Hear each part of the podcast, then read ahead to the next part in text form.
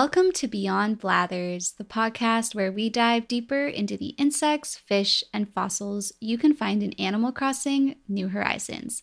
I'm Sophia Osborne.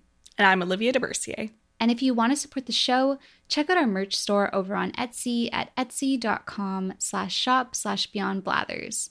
And make sure to follow us over on TikTok at beyond underscore blathers. So, you might have noticed that this episode is out on a Monday. So, we've decided to change our release dates from Fridays to Mondays going forward because it works a lot better for our schedules now that we're both busy with our masters. Yeah, we wanted to say thank you all so much for your flexibility with us as we sort out balancing the podcast with our other school and work related workloads. And yeah, we just really appreciate how understanding you all are. So, yeah, please tune in on Mondays to get our new episodes. And we, yeah, we hope to be with you every Monday going forward. so today we are talking about a dinosaur, but this is a dinosaur that's not in the game, but it was Olivia's choice this week. So I'm, I'm excited to hear about it. I, I assume it must be a, a special dinosaur. Yeah, I I really wanted to talk about Pachyrhinosaurus today because I, like many other dino nerds, have been binging Prehistoric Planet on Apple TV.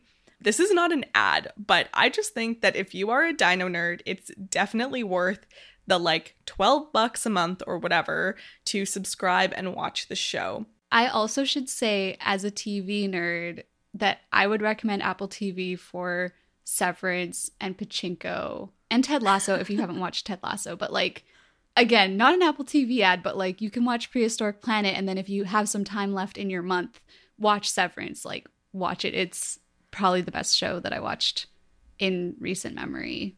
Dang, I haven't seen it. I need to watch it. I also love that you're like binging Prehistoric Planet and I'm like binging Stranger Things and watching like Steve Harrington edits. no, I'm also binging. No, no, make no mistake. I'm also binging Stranger Things. Uh, it's so good. Lots of good TV out this month. Yeah. It's been a good time. Maybe we should make a spin off like Stranger Things science podcast. oh gosh, that's too much physics for me. I can't do it. Yeah. yeah, so but going back to Prehistoric Planet, this show has got the paleo community super excited because it's basically a more up to date walking with dinosaurs. The graphics are just oh my gosh, the graphics are mind blowingly beautiful. And in my non expert opinion, they seem to be representing reasonably speculative claims about potential dinosaur behavior and appearance based on both the fossil evidence and also behaviors that we see in wildlife today. And I just think it's really it's really cool to see them taking those risks i guess and but but taking those risks in a way that's like scientifically credible still. Obviously i'm sure there's lots of like controversy with some of the things they say but it's it's beautiful. And i think just think it's a beautiful piece of paleo art so yeah, definitely recommend it. I the other day I watched the Ice Worlds episode and this has been something I really enjoy about paleo media these days is this emphasis placed on dinosaurs that didn't just live in deserts or in tropical forests like we're used to seeing on Jurassic Park and cartoons. But now between this show and the new Jurassic World coming, we're seeing dinosaurs that also lived in the far north being represented in media. And I think that's really cool. You know, back then the far north maybe wasn't as cold as it is today, but it still it was still a harsh snowy habitat with extreme seasonal change, which makes it hard for a lot of organisms to survive there. And so it's really cool to see this representation of dinosaurs in the far north. There's also this beautiful piece of paleo art that might be among one of my favorite paleo art pieces. It's by Andrey Atuchin. It shows these juvenile raptors in the foreground with these Pachyrhinosaurus in the background, and the sky is just this beautiful aurora borealis. And I just think it's so lovely, and I'll post it on Instagram. It makes, at least for me, it makes me feel like dinosaurs were actually like these real animals that lived on an earth that seems increasingly like the one we inhabit today as more discoveries are being made and as that picture fills out. So I think that might be why I just really connect to Pachyrhinosaurus is it just feels like a very familiar animal that lived in a familiar habitat. Yeah, that makes a lot of sense. Especially, I mean, you're from Edmonton and you can actually see the aurora borealis there and like Yeah. I don't know, it, it's nice to I don't know, think about dinosaurs living actually kind of where you lived, like feeling that connection to them through time. Yeah, exactly. And I think that's something really cool too about this piece of media, Prehistoric Planet, is I think just a very modern look at dinosaurs, not as dinosaurs, but as animals. Yeah. So, Oh, if I that like makes sense. Yeah. Mhm. But yeah, getting into Pachyrhinosaurus. It's yeah, it's not an Animal Crossing, but uh, Triceratops is, and they are somewhat related animals. And I'm just a big Pachyrhinosaurus stan. There's a big emphasis on them in Alberta and Canada in general because that's where a lot of the discoveries have been found. So I wanted to learn more about them. Yeah, for sure. And there actually just really aren't that many dinosaurs in the game, so Yeah. as we kind of continue on and we're coming up on 100 episodes soon which is really exciting this summer so yeah we might start to veer away i imagine uh, like in terms of dinosaurs just because there there really aren't that many fossils actually in the game Yeah. and a lot of them aren't dinosaurs anyway but yeah i wanted to ask about the pachyrhinosaurus because i know we did a pachycephalosaurus episode Mhm. with Amanda, which was awesome. And if you haven't listened to that, you should definitely go back and listen. But I guess, is that just like a naming thing, like something to do with Latin and they just are named similarly? Or are they are they closely related? Like is this kind of a continuation of the Pachycephalosaurus or not at all? Okay, so that oh, this is so interesting. So basically, the name Pachyrhinosaurus means thick-nosed lizard, and I think actually, let me just double check this, but I think Pachycephalosaurus is like thick-headed lizard. Yeah, that makes sense. Let me just double check this. Yeah, thick-headed lizard. So their names are definitely related, and actually, they are a little bit related also. But I'll get into that a little bit later. Let's talk about what Pachyrhinosaurus looks like, though, because if you don't know what I'm talking about at all, then this is probably all very confusing. But they look a bit like Triceratops. They have this frill, a massive head, and various horned ornamentation coming off of that frill and that head. But unlike Triceratops, it doesn't have those two big horns coming out above its eyes or on its nose. And like I said before, its Latin name means thick nosed lizard. So it has this thick pad that's basically called a nasal boss. It's just this giant kind of rock thing that's smushed on its nose. I don't know how else to describe it. It just looks like it's got a big boulder on its nose. And it's kind of cute. Like I don't know I don't know why it's cute, but it just makes its face really cute. And I'm making a lot of comparisons to Triceratops here, more that I'm really comfortable with because they aren't super closely related. So let's discuss taxonomy. So, Pachyrhinosaurus and Triceratops are ceratopsids. This is a group of Cretaceous period dinosaurs that were beaked and herbivorous. And it was a pretty recent group of dinosaurs, with the youngest known ceratopsian, Triceratops prorsus, having gone extinct with the big asteroid that just blew everything up. So it was basically one of the last dinosaurs, or non avian dinosaurs. What's interesting about ceratopsians is that their ancestors were bipedal, and they actually belong to a group Marginocephalia, which makes one of their closest known relatives Pachycephalosaurus, the one we were talking about before, the one with the big helmet head. So they are like a little bit related to Pachycephalosaurus, but not super closely, which is kind of neat. They are really cute, actually. They remind me of, I can't remember that breed of dog. You know, the one I'm talking about? They're like white and black, and they, I think they're related to, you know, pit bulls and stuff, but they have like that really. Oh, like bull terriers. yeah, Yeah, because like they've got this like round face. round face, and it's really cute. And yeah, it's kind of like if a bull terrier was wearing like a crown or something. it's really cute. Oh, totally. Yeah, they're they're adorable. So when it comes to ceratopsian taxonomy, the group of ceratopsians have two smaller groups within. So first there's the chasmosaurs. They're larger with larger brow horns and smaller nose horns. And this is where Triceratops belongs, the chasmosaurs. Then there's the centrosaurs, which is what Pachyrhinosaurus is, and they're generally a bit smaller and have smaller head frills with large ornamentation on those frills.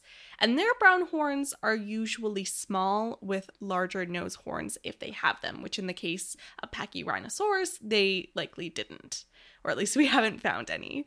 So Triceratops definitely isn't super closely related to Pachyrhinosaurus as far as ceratopsians go, but sometimes it's just helpful to compare lesser known dinosaurs to more well known dinosaurs, which is why in every piece of dinosaur media I've ever read or watched or listened to, anytime like a T Rex looking dinosaur comes up, they have to be like, it's a relative of the T Rex. Right. Because everyone's going to be like, it's a T Rex. And they're like, no, it's an Albertosaurus or something. I just, that always cracks me up. Yeah, for sure. So is Pachyrhinosaurus just one animal or are there multiple species? Yeah, so Pachyrhinosaurus is a genus with three species of Pachyrhinosaur. So let's get into it. We've got Pachyrhinosaurus canadensis. This one lived 71.5 to 71 million years ago, and this is sort of the middle child in terms of age range for Pachyrhinosaur. It was the biggest of the three, with about of six to eight meters in length and between three to four tons. So it was a very large animal, like we're we're getting up there like between rhino and elephant. And it was described in 1950 by Charles Mortram Sternberg. It was collected in 1945 and in 1946 from a sandy clay area of the Horseshoe Canyon Formation in Alberta. And this species is known from various localities from southern Alberta, including a place near Lethbridge, apparently called Scabby Butt. um, I read that on Wikipedia and I was like, I think that's really funny. we must include that. Yeah, I like to imagine just like a paleontologist trying to like get down a cliffside and they like had to slide down on their butt and so they called it scabby butt. That's probably not why it's named that, but that's how it's named in my opinion. anyway, we have a second species here called Pachyrhinosaurus lakustai. And this one is the oldest known pachyrhinosaur. So it lived about 73.5 to 72.5 million years ago. And this species is known from the Pipestone Creek bone bed around Grande Prairie, Alberta. So kind of north ish. And this bone bed was discovered in 1974 by a science teacher named Al Lakusta, for whom this dinosaur was named after. And so Al would bring his students out there to find fossils. Usually, those would be mollusk fossils. But one day he wandered upstream a bit and started to find fossilized bone along the river edge. And he looked up and found a spot where the bone was falling out. So he called a bunch of people and sent fossils to them. And these fossils were eventually excavated by the Royal Tyrrell Museum of Paleontology, which had just been opened at the time. And they got up to the site in the late 80s and to their surprise, they found a massively dense bone bed with about 100 bones per square meter. So they found about 3.5 thousand bones and 14 skulls in total, with a total of 27 individual Pachyrhinosaurus in this bone bed. And that's kind of amazing when I think about that. Like, you're just finding just an insane number of bones there. Like, that would be really overwhelming. yeah, that's a huge find. Really cool. It's very cool. And the thought is that these animals died while attempting to cross a flooded river. So, among these bones are teeth from the theropod Boreonykus, which was likely feeding on the dead dinos. One of the most important aspects of this discovery was that there were juvenile Pachyrhinosaurus in this bone bed, which tells paleontologists that these animals were one, the kind that would travel in groups, and two, they cared for their young. So this was a herd for sure. And eventually, these Pachyrhinosaurus were named as a separate species from Pachyrhinosaurus canadensis in 2008 by Phil Currie, Wann Langston Jr., and Darren Tanke. Okay, and then there's a third species called Pach- Pachyrhinosaurus perotorum. And this one is sort of the baby of the group. It lived from 70 to 69 million years ago. And both Pachyrhinosaurus perotorum and lakustai are around the same size and are smaller than Pachyrhinosaurus canadensis at about 5 meters long and 2 tons. Still massively big. Yeah. yeah, I don't want to undermine that. And th- so in 2013, I mean, it's kind of crazy. All of these species are relatively recent finds, like especially Perotorum and Lakustai. These are recently described dinosaurs. So in 2013, this species was named from a nasal boss fossil that was found in Alaska in the Kikak Tegoseak quarry along the Colville River, and it was described by Anthony R. Fiorillo and Ronald Tykoski. The Prince Creek Formation in which the specimen was found also has a wide assortment of polar dinosaurs, including some of the dinosaurs you might see in prehistoric planet, including large velociraptor like dromaeosaurs and Troodon, and the T Rex like Gorgosaur. There are also ostrich like ornithomimids and hadrosaurs. So it was a very, um, a really good spot for finding all of those sort of iconic northern dinosaurs. And interestingly, apparently some of these fossils show evidence of boring from dermestid beetles, which, as an entomologist, just seems really cool to me because sometimes I forget about prehistoric bugs and then I read some like very benign fact about like, yeah, bugs like ate their corpses. And I'm like, oh yeah, duh, of course they would. So Ooh. I thought that was kind of cool. Yeah, we should do a prehistoric bugs episode sometime. That'd be fun. Yeah, I, w- I think it would be really neat. Do um, you know if there are any? Fo- I guess would they fossilize? No. Yeah, so you do find like very often you'll find them in shale, so sort of like pressed between pieces of, of rock and mud. So they definitely do get fossilized. There's like fossilized ants, which we talked about in our ants episode. I mean, obviously, find them in amber, very right. classic place to find prehistoric bugs. So yeah, you'll find sort of, I think it's mostly imprints. Don't quote me on that. But usually the pictures I see look like imprints of them, kind of like the way you'd find sort of pressed leaf leaf shapes in fossils.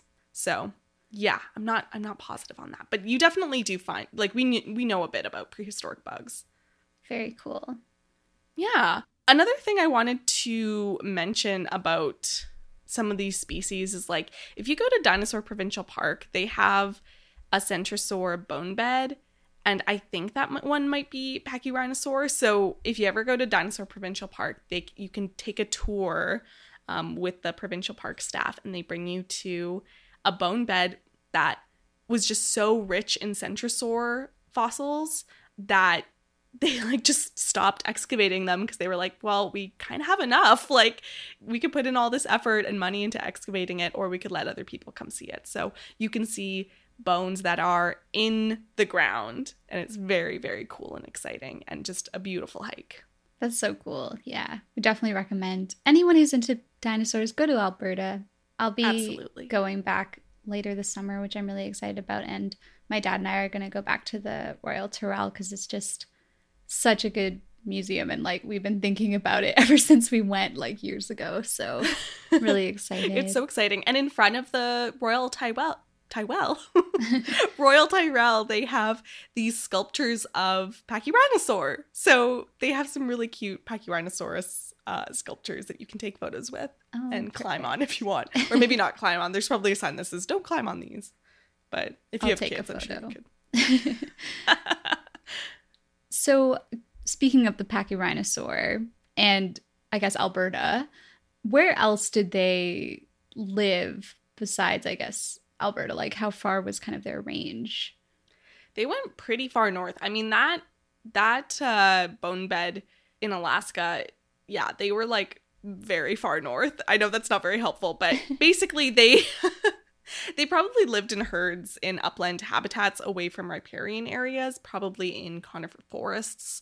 Their herds would have been made up of different age groups, and in the case of at least Pachyrhinosaurus perotorum, they probably didn't reach full size until age 20, actually. So, part of the way they determine this is that because of the northern latitudes, these animals their bones show these very distinct growth rings, much like the growth rings on a tree. So when winter came and resources were scarce, they didn't grow as much, and it shows in the rings of their bone, which is so, so cool. And you can find this in some other dinosaurs, but it's just a lot more obvious in these animals that were living in extreme in, in conditions of extreme seasonal change. Wow, I didn't know about that. That's super cool. It's very cool. Also, this is a maybe dumb question, but what what are riparian areas? Oh, oh my goodness. I'm so sorry. That was a very like enviro science term. so, uh basically places with like large rivers, Oh, I guess. Okay. Yeah.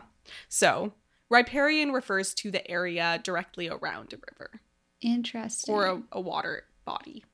Yeah. So they do you think they were like not around water that much or just other types of So water? the thought is that they were kind of sharing the land with Edmontosaurus, and Edmontosaurus seems to have preferred the sort of riparian, like I said, the, the river areas, the riparian areas, and because they were probably feeding on similar things as Edmontosaurus, they probably didn't want to overlap their niche. So they may have been a little bit more upland, and the Edmontosaurus would have been more, and the Hadrosaurus would have been more down near the rivers. Okay. So, getting back into sort of Pachyrhinosaurus in the media, they seem to just be very popular. In addition to them being on Prehistoric Planet, they were also featured in the 2013 Walking with Dinosaurs, which was sort of a family friendly dinosaur show. It was really funny because I. Yeah, I was searching on YouTube for videos of Pachyrhinosaurus and I came across this like walking with dinosaurs and I thought, "Oh my gosh, I bet it's amazing." And I opened this video and like the graphics were amazing and it was Pachyrhinosaurus fighting with like Gorgosaur, some like T-Rexy thing. And all of a sudden there's like these voiceovers of the dinosaurs speaking to each other. Oh. But they were like genuinely some of the worst like the voiceovers just did not match. It was like the guy who voices Bruno in Encanto. really? And I was like, Oh. what? what is going on? It was just really jarring and quite funny. So if We- you want kind of like cringy voiceover of dinosaur. Dead Man's Canyon, Scowler's Folly. That's a new name, by the way, and you'll know why in a minute. Patchy, the Gorgos! We've got to get out of here now! Scowler? Scholar! Patchy, don't just stand there! Get out of here! Run! But you're my brother! We have to stick together!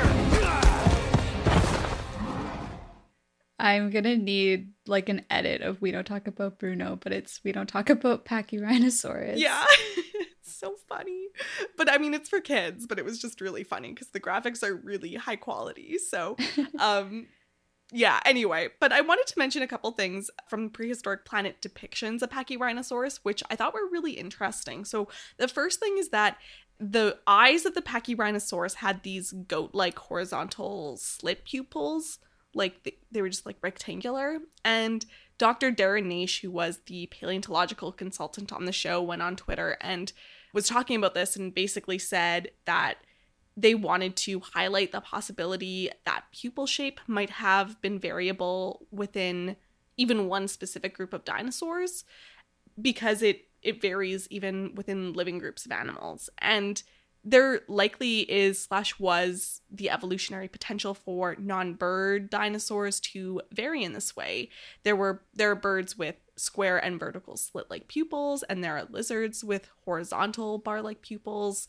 So and and the other thing is he wanted to emphasize or imply that different members of groups lived under different selective pressures. So Pachyrhinosaurus were not plains dwellers, but they likely did frequent semi-open areas more than Triceratops would have. So I just thought those were some interesting thoughts about how to depict dinosaurs in media.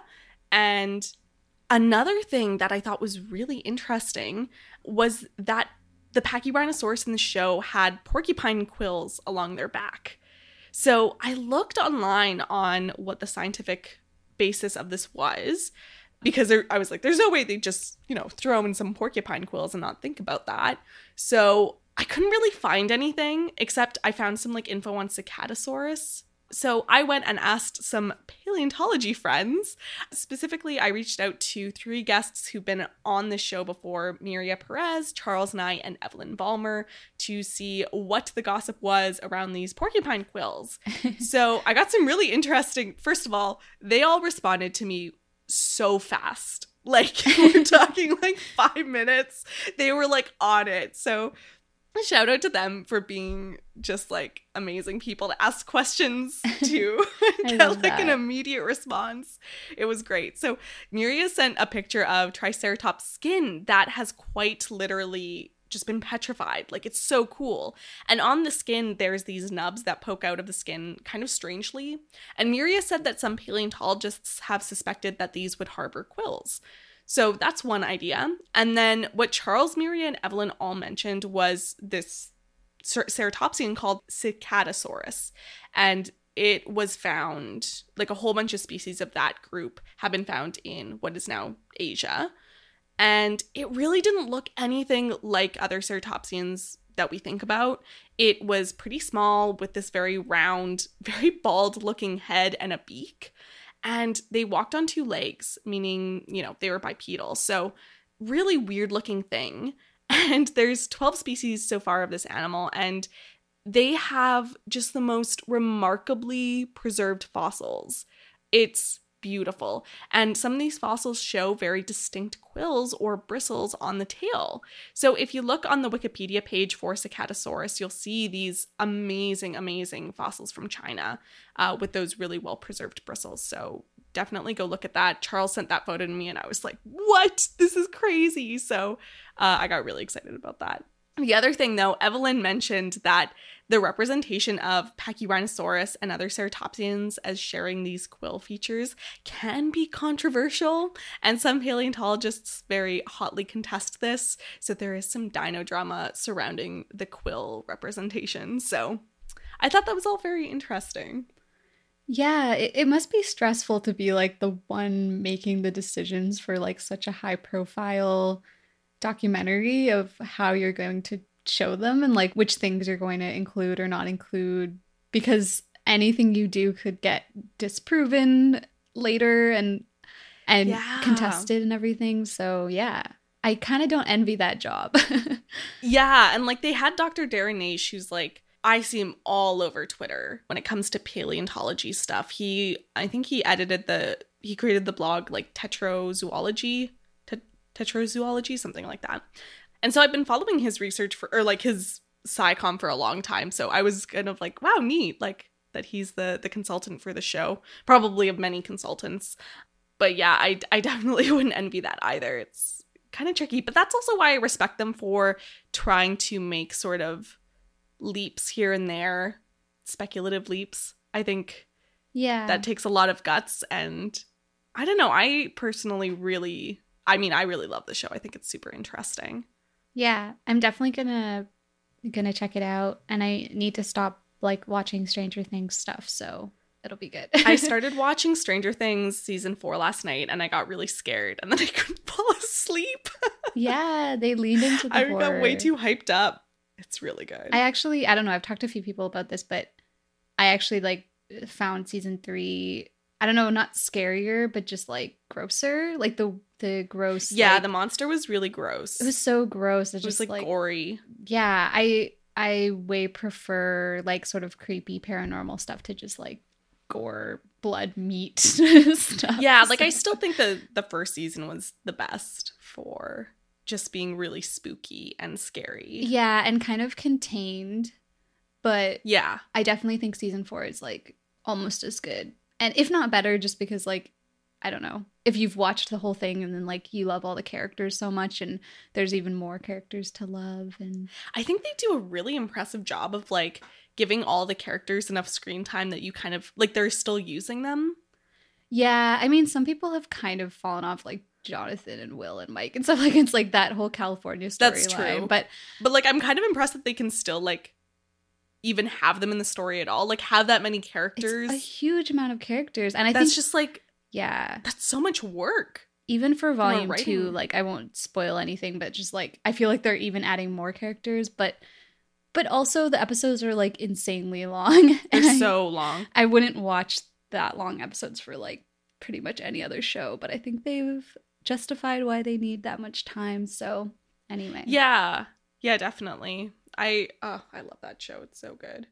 Like I'm just watching this first episode and I'm like, I feel so bad for Elle. Like she's making me cry. I I feel so sad for her. But it's so good. It's rough for like everyone. Definitely um text me as you get on in the series. I will. I will. Well, Okay. we hope you enjoyed this TV heavy episode. yeah, this is purely a nerdy, obviously, we've been watching too much TV kind of episode. yeah, but super fun. Thank you so much, Olivia. Like, what a cool dinosaur to hear about, and it's making me feel a lot of Alberta pride. Yeah, I I just love it. It's a big, beautiful northern dinosaur, and I just it's cute. I had to talk about it. And shout out to Miria, Charles, and Evelyn for their input on the quills. Yeah. Awesome. Well, thanks everyone for listening. And don't forget to check out our merch store at etsy.com slash shop slash beyond blathers. We've got tons of stickers and postcards with Olivia's amazing art on them. So if you're a fan of the show, I think definitely you should put some stickers on your water bottle. In my expert opinion. yes. and of course, follow us on Instagram and Twitter at Beyond Blathers and check out our TikTok at Beyond underscore Blathers. Tune in next week on Monday to learn more about the insects, fish, and fossils you can find in Animal Crossing New Horizons. Bye. Bye.